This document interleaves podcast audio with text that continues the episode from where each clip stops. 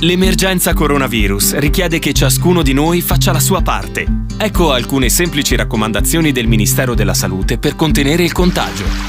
Lavati spesso le mani col sapone o con un gel a base alcolica. Non toccarti occhi, naso e bocca con le mani. Evita le strette di mano e gli abbracci fino alla fine dell'emergenza. Quando starnutisci, copri bocca e naso con fazzolettini monouso, altrimenti usa la piega del gomito. Evita luoghi affollati e contatti ravvicinati mantenendo una distanza di almeno un metro dagli altri. Se hai sintomi simili all'influenza, non recarti a pronto soccorso o negli studi medici, ma resta a casa e contatta telefonicamente il medico di base, il pediatra o la guardia medica, oppure usa i numeri regionali messi a disposizione. Insieme possiamo vincere questa sfida, restando uniti, ma distanti. Un cordiale saluto da Angelo Musumarra. In questo podcast potete ascoltare la sintesi della presentazione della settimana mondiale per la riduzione del consumo di sale negli alimenti, in programma dal 9 al 15 marzo con l'introduzione di Piero Eugenio Nebbiolo, direttore sanitario dell'azienda USL della Valle d'Aosta, e le raccomandazioni di Giulio Doveri, direttore della struttura di medicina interna dell'ospedale Parini di Aosta, e di Anna Maria Covarino, responsabile dell'ambulatorio nutrizionale del servizio igiene, alimenti e nutrizione. Buon ascolto. Questo tema che eh, viene affrontato oggi oggi e che è un tema caro alla sanità per tutti i problemi che l'apporto di sale può provocare poi sulla salute, sulla nostra salute, e sarà dedicato alla settimana per la riduzione del sale negli alimenti. Da ex nefrologo, questo è un tema che mi è particolarmente caro perché eh, le patologie legate all'ipertensione e quindi alle malattie cardio- cardiache, nefrologiche e quant'altro è, è, un tema che ho sempre affrontato nella mia professione. Ma io intanto volevo solo, si parla sempre male del sale, ma parliamone anche bene, cioè nel senso che eh, il sale è un elemento essenziale dell'organismo umano per tutta una serie di funzioni, cioè è fondamentale per l'equilibrio idrosalino, quindi per la quantità di liquidi che sono contenuti nel nostro organismo, è fondamentale per la trasmissione dell'impulso nervoso e per la contrazione muscolare ed è una riserva per l'equilibrio acido-base, quindi per l'acidità del sangue, da nefrologo, dottore. Sì, sì, sì. No, quindi ha tutta una serie di funzioni.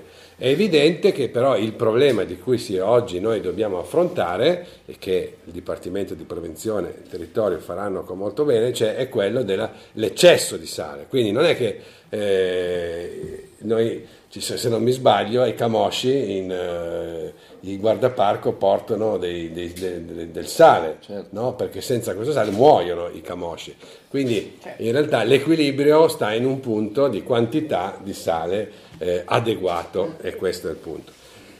Il sale, la scoperta del sale in realtà ha cambiato, e forse anche un po' un tema oggi eh, purtroppo anche in un senso di attualità, è stato più o meno scoperto nel, nel, nel 6.000 anni fa il sale come per conservare gli alimenti. Fino ad allora l'uomo era un cacciatore e basta. Nel momento in cui ha scoperto il sale come, per conservare, la, l'attività è cambiata in agricoltura e allevamento, quindi si è modificato, si è modificata l'economia ed sono cominciate le prime trasmissioni di tipo eh, quasi industriale, tutte le vie del sale sono state sviluppate, quindi il sale ci ha permesso uno sviluppo che prima non era. È chiaro che il sale preso in eccesso invece è un problema perché può determinare ipertensione arteriosa, può determinare eh, in chi è predisposto scompenso cardiaco, sindrome nefrosica, complicanze delle, delle, della cirrosi epatica, eccetera. Quindi tutta una serie di malattie. Positivamente il sale può essere un veicolo invece per lo iodio, perché il, il sale è il mezzo che oggi abbiamo per integrare lo, lo, lo iodio, elemento funzionale e essenziale per la tiroide, ormone che senza, senza lo iodio l'ormone tiroidea non viene fatto.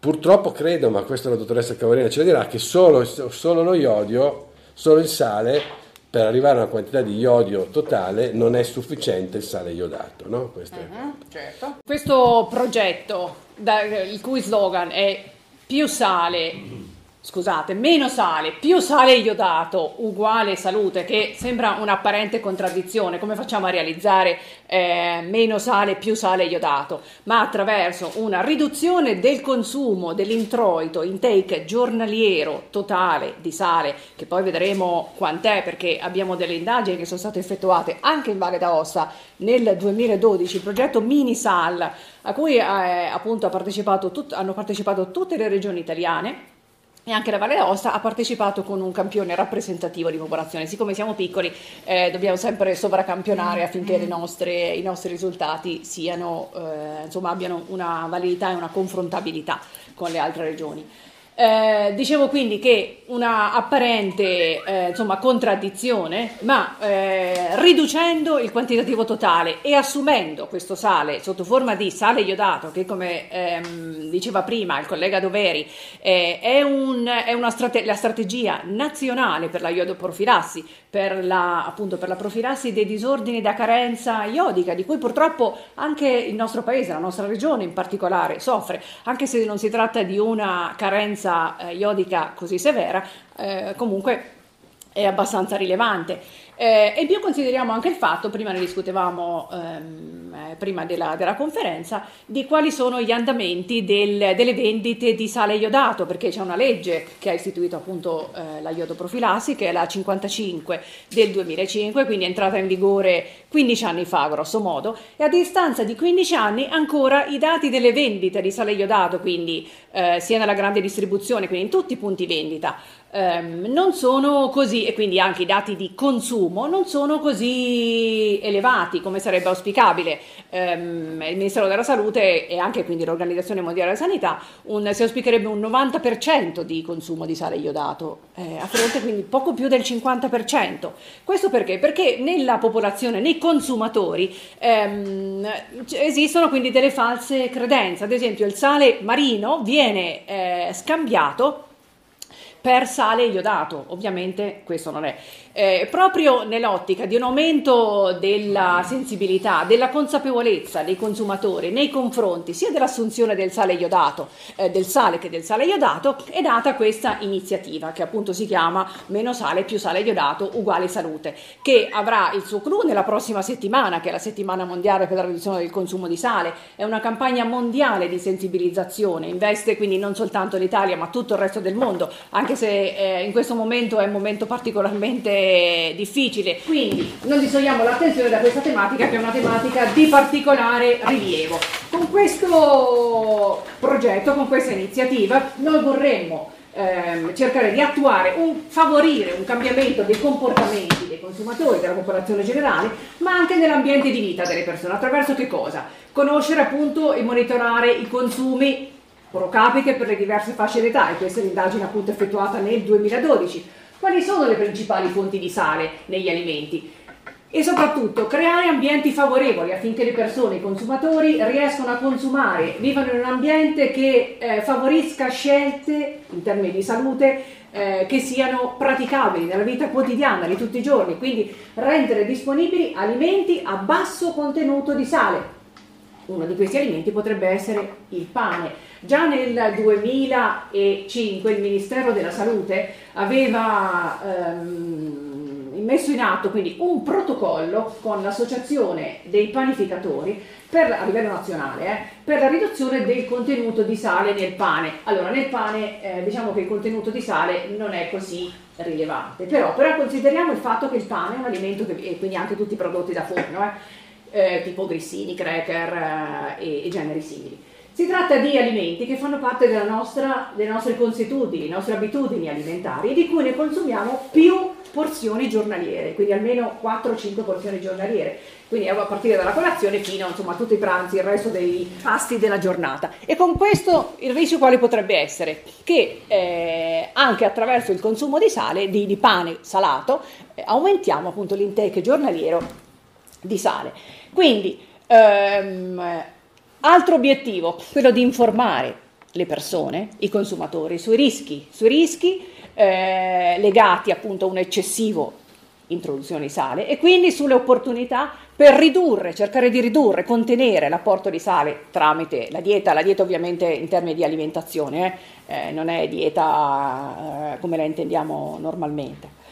E poi ovviamente eh, questo progetto mh, contiene anche dei, mh, dei, criteri per poter valutare quello che è stato messo in atto, quindi le azioni intraprese e anche ehm, eventuali attuazione di eventuali accordi, tipo magari con delle associazioni eh, di, eh, o tramite associazioni di consumatori o addirittura tramite l'associazione dei panificatori.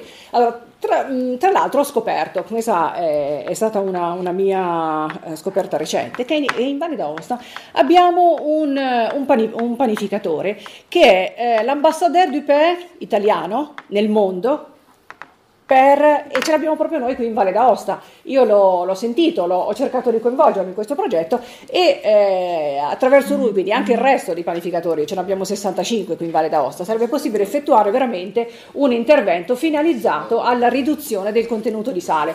Allora, che eh, attualmente questa riduzione del contenuto di sale da 1 da 2 a 1,8, quindi una riduzione del 10%, è stata attuata in una piccolissima percentuale, nel 2% dei panificatori eh, ha effettuato questa riduzione, riduzione. Esatto, che era, faceva parte appunto di questo accordo col Ministero. Volevo, vorrei puntare quindi l'attenzione su che cosa? Attraverso questo progetto, quindi eh, sensibilizzare i consumatori che attraverso una, ehm, un contenimento, anzitutto una riflessione su quelli che sono i propri consumi alimentari, perché? Perché eh, da dove lo otteniamo il sale eh, ogni giorno? Quindi, sicuramente una percentuale rilevante è il sale cosiddetto discrezionale, quello che utilizziamo, il sale da cucina, quello che utilizziamo per preparare le pietanze, ma anche quello che aggiungiamo durante il consumo, a tavola tramite il, la saliera o il salino. Ecco, eh, rappresenta grosso modo il 36%. C'è poi una, un'ampia fetta di eh, alimenti che noi consumiamo abitualmente, che sono tutti gli alimenti trasformati, trasformati quindi che nel, che nel proprio processo tecnologico di trasformazione prevedono l'aggiunta del sale. Mm? E sono tantissimi. Pensate fa- a come è cambiata la nostra modalità di alimentarci, il fatto di consumare anche eh, spesso durante nel corso della settimana anche pasti fuori casa. Mm? pasti fuori casa, in cui appunto noi, questo si tratta di un consumo appunto non discrezionale, di cui noi non siamo responsabili e a volte non siamo neanche a conoscenza. Mm? Allora, se riuscissimo tutti a consumare meno sale, riusciremmo ad evitare 26.000 morti all'anno, questo a livello italiano, è una stima dei morti evitabili dovuti, es- dovuti eh, semplicemente che potrebbero essere ottenuti attraverso una riduzione del consumo di sale e questo mi sembra ehm, una, molto importante. Poi, Per quanto riguarda il consumo di sale in Valle d'Aosta, questo, eh, anche questo è particolarmente interessante. Posto 5 grammi, che sono i consumi eh, di sale raccomandati dall'OMS da non superare nel corso della giornata. 5 grammi di sale, tanto per capirci, corrispondono a un cucchiaino da tè di sale. Grosso modo, grosso modo corris- che corrispondono, sono l'equivalente di 2 grammi di sodio. Mm? Perché? Perché gli effetti sulla salute sono legati al sodio, non al cloruro. Mm? Gli effetti sulla salute di cui accennava prima appunto il, il collega Doveri. Allora, veniamo ai consumi medi eh, giornalieri di sale per regione. Questo è per eh, donne, fascia d'età adulta, quindi 35-79 anni. Vedete quindi che c'è un gradiente eh, nord-sud, a parte il, il Piemonte che è per quanto riguarda le donne eh, in una posizione insomma abbastanza sfavorevole. Per la Valle d'Aosta, quindi le donne 7,2 grammi al giorno di sale, stimato appunto, valutato attraverso l'escrezione urinaria di eh, sodio, l'urina delle 24 ore, in questo studio minisal del 2012.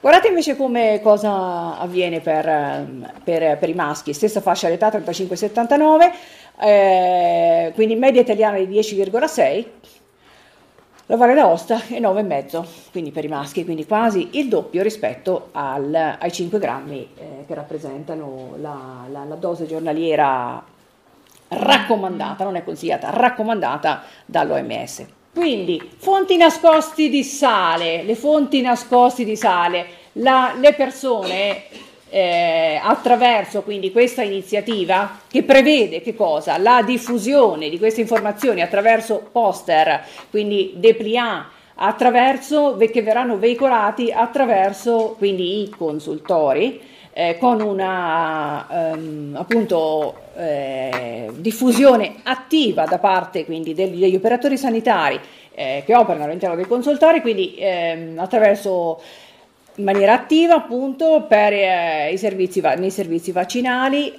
nelle eh, attività infermieristiche e attività anche ostetriche.